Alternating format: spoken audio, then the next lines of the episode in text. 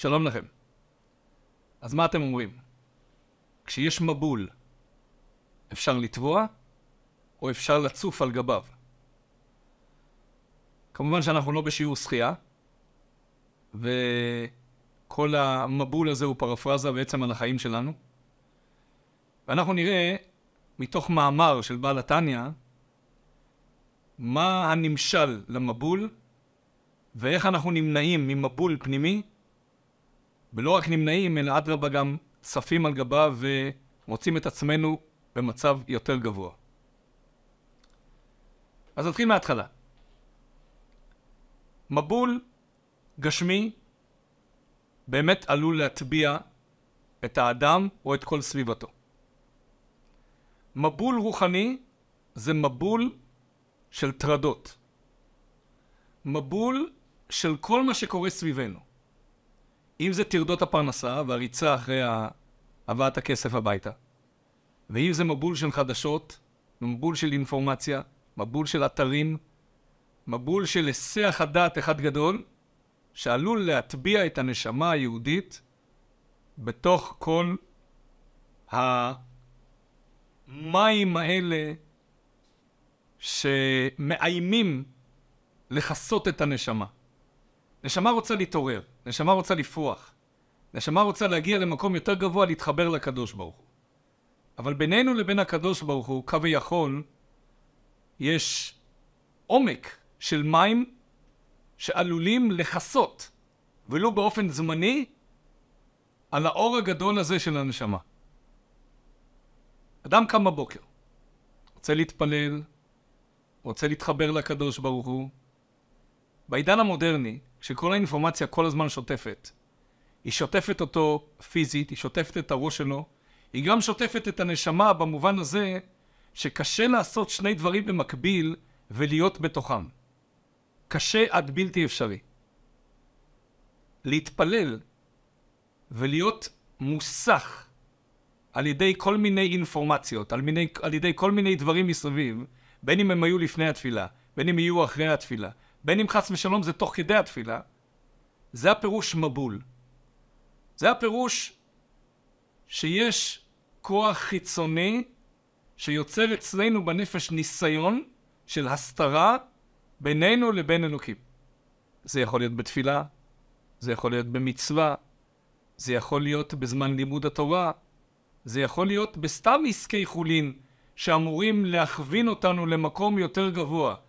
כלומר, החולין תפקידו להיות קרש קפיצה לרוחניות. אנחנו עובדים, אנחנו מפרנסים, כדי שהבית יהיה בית עם רוגע, בית עם שלווה, בית עם תורה, בית עם מצוות. אבל ברגע שחיי החולין הופכים להיות חס ושלום עיקר, הופכים להיות מרכז העניינים, אז אנחנו שוכחים מה המטרה הסופית ומה האמצעי. והאמצעי הופך להיות העיקר, האמצעי הופך להיות גדול, משפיע, חזק, דומיננטי בחיים שלנו, ולא נותן לנשמה להתבטאות. וכמו שאמרנו, האמצעי יכול לכלול מגוון מאוד גדול של היסח הדעת, כולל גם פרנסה עצמה, שאם לא מתרכזים בזה שהפרנסה נועדה לפרנס, והיא באופן אה, עקיף, או באופן אה, חסר תשומת לב, הופך להיות מרכז ההוויה שלנו, שאנחנו כל הזמן חושבים מה עם עוד פרנסה ועוד פרנסה ועוד פרנסה, ואיך מגדילים אותה ואיך מרחיבים אותה, אז שוב, אלה נקראים במאמרו של בעל התניא בכינוי מים הזידונים. מים כאלה שיש בהם אלמנט שלילי שחס ושלום יכול להטביע אותם. שלמה המלך אומר בשיר השירים, בפרק ח' מים רבים לא יוכלו לכבות את האהבה ונערות לא ישטפוה. אנחנו יודעים הרי שכל שיר השירים הוא משל על האהבה שלנו, עם ישראל, לקדוש ברוך הוא. דודי, רעי, זה הקדוש ברוך הוא. וכנסת ישראל, כלומר כל עם ישראל, כל נשמות ישראל, מכונות בשם הרעיה שפונה אל הדוד והדוד פונה אליה. כלומר, יש כאן סוג של חתונה בינינו לבין הקדוש ברוך הוא. בא שלמה המלך ואומר, מים רבים לא יוכלו לכבות את האהבה. מה שולל שלמה המלך? הרי מים גשמיים לא יכולים לכבות אהבה. אהבה זה רגש בלב. מים זה דבר פיזי. גם אם יישפך על האדם כל המים שבעולם, אם יש לו אהבה למשהו, אהבה, אהבה תישאר. אז מה השלילה במקום הזה? מסביר בעל התניא. המים האלה זה כל הדברים הגשמיים שציינו מקודם, שמאיימים לכבות את האהבה של יהודי לקדוש ברוך הוא. כי בסופו של דבר הלב שלנו מכיל רק כיוון אחד. וכשהלב תפוס ועסוק באהבה לענייני עולם הזה, לעניינים האלה שבמקור היו אמורים לשרת אותנו, אבל איפשהו בשלב מסוים אנחנו מוצאים את עצמנו משרתים אותם, מכורים אליהם. הם תופסים אותנו. הם תופסים לנו את כל היום, את כל החיים, את כל התשומת לב, וגם את כל האהבה. כי אם אדם משועבד לפלאפון, אז הוא אוהב את הפלאפון, או את מה שיש בתוכו. ואם לוקחים לו את זה, הוא ירא מאוד שיקחו לו את זה. הוא אוהב מאוד שיחזירו לו את זה. ואם חס ושלום זה מתקלקל, אז אוי ואבוי.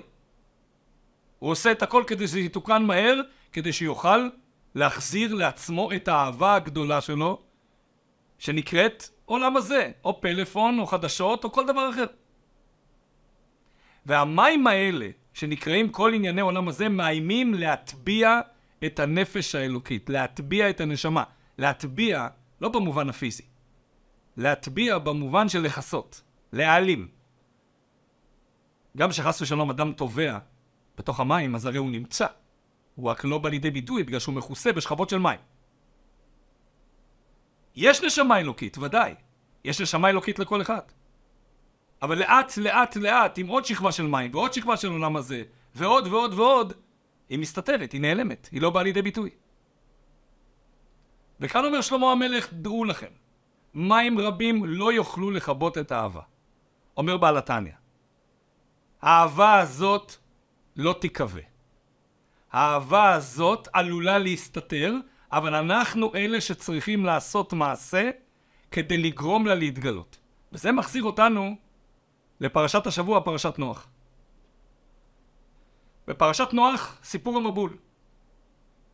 אז באמת הקדוש ברוך הוא אומר שהוא הולך להשחית את כל היקום, מלא הארץ חמס, ומצווה על נוח לעשות תיבה.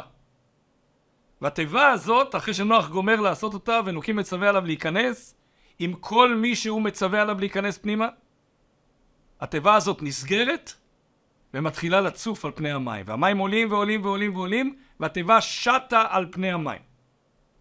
ותרום התיבה. התיבה מתרוממת ומתרוממת. מסביר בעל התניא על יסוד דברי הבעל שם טוב, שתיבה זה גם תיבת נוח, ותיבה זה גם מילה. להיכנס לתוך המילים של התפילה.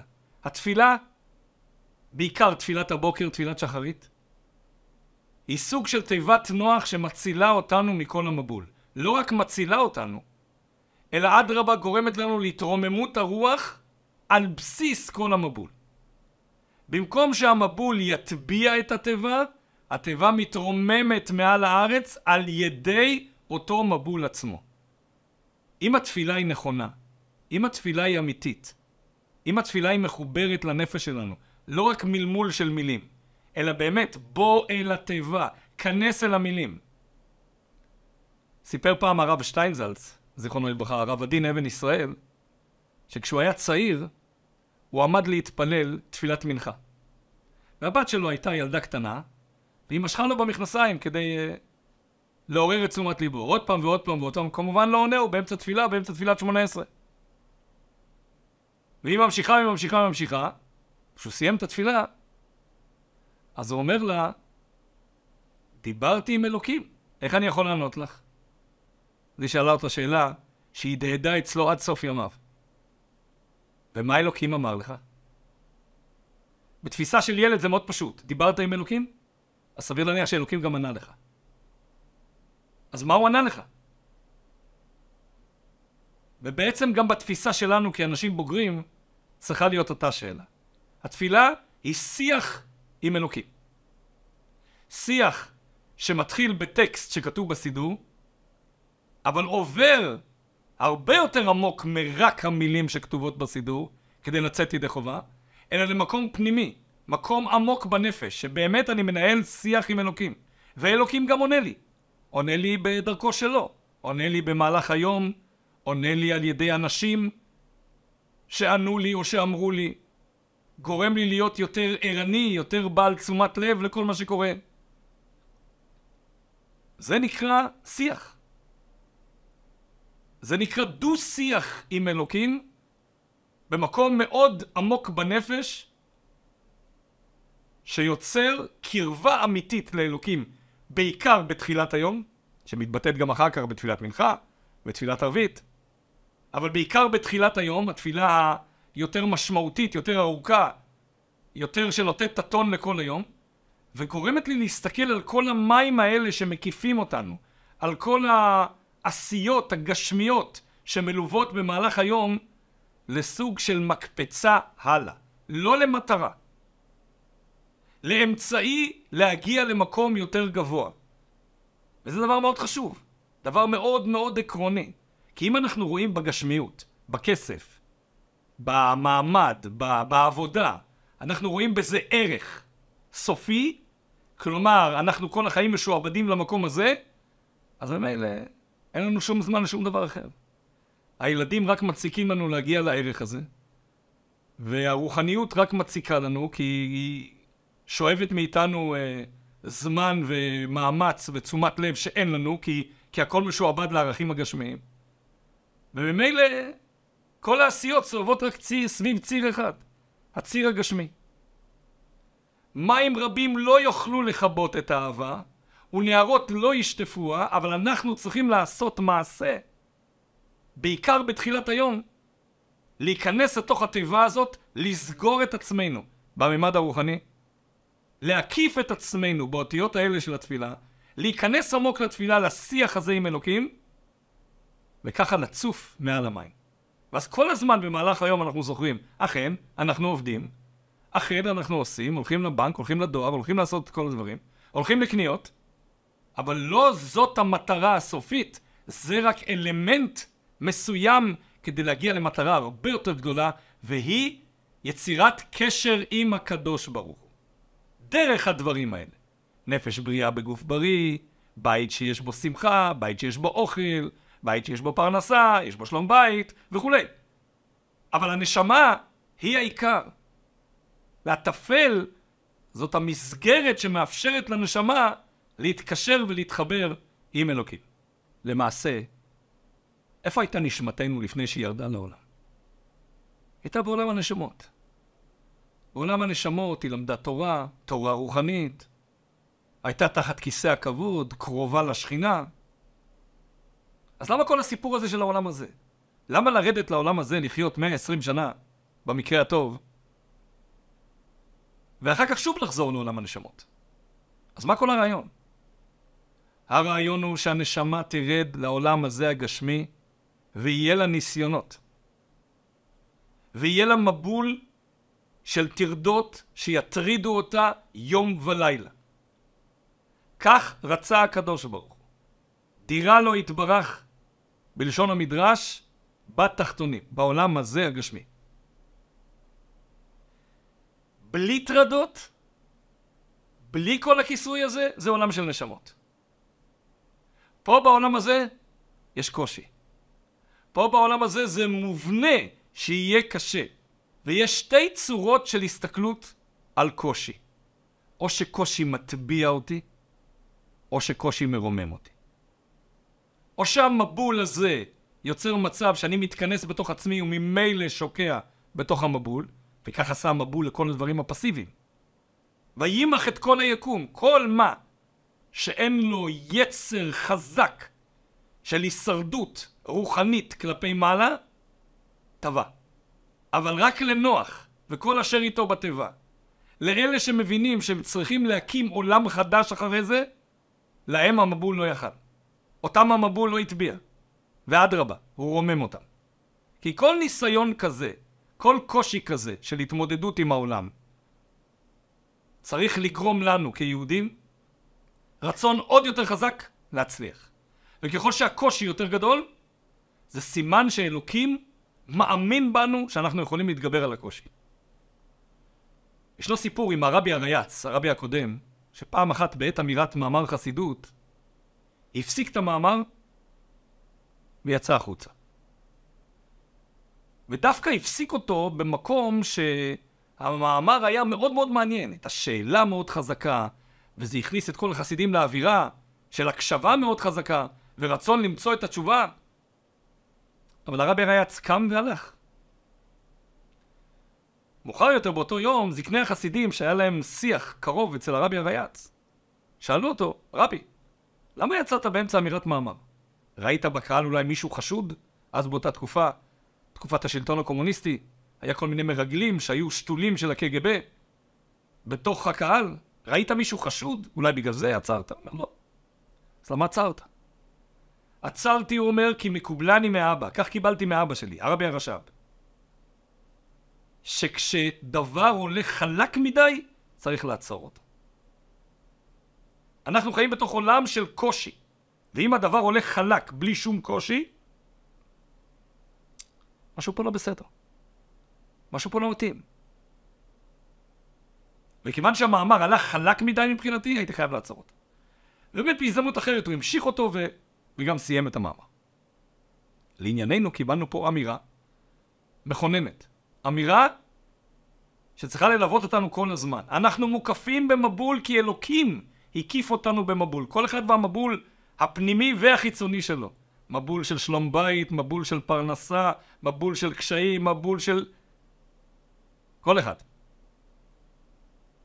לא נטבע במבול, נתרומם על ידי המבול. המכשול נועד כדי להביא את הספורטאי למקום יותר גבוה. לא כדי שיפול במכשול.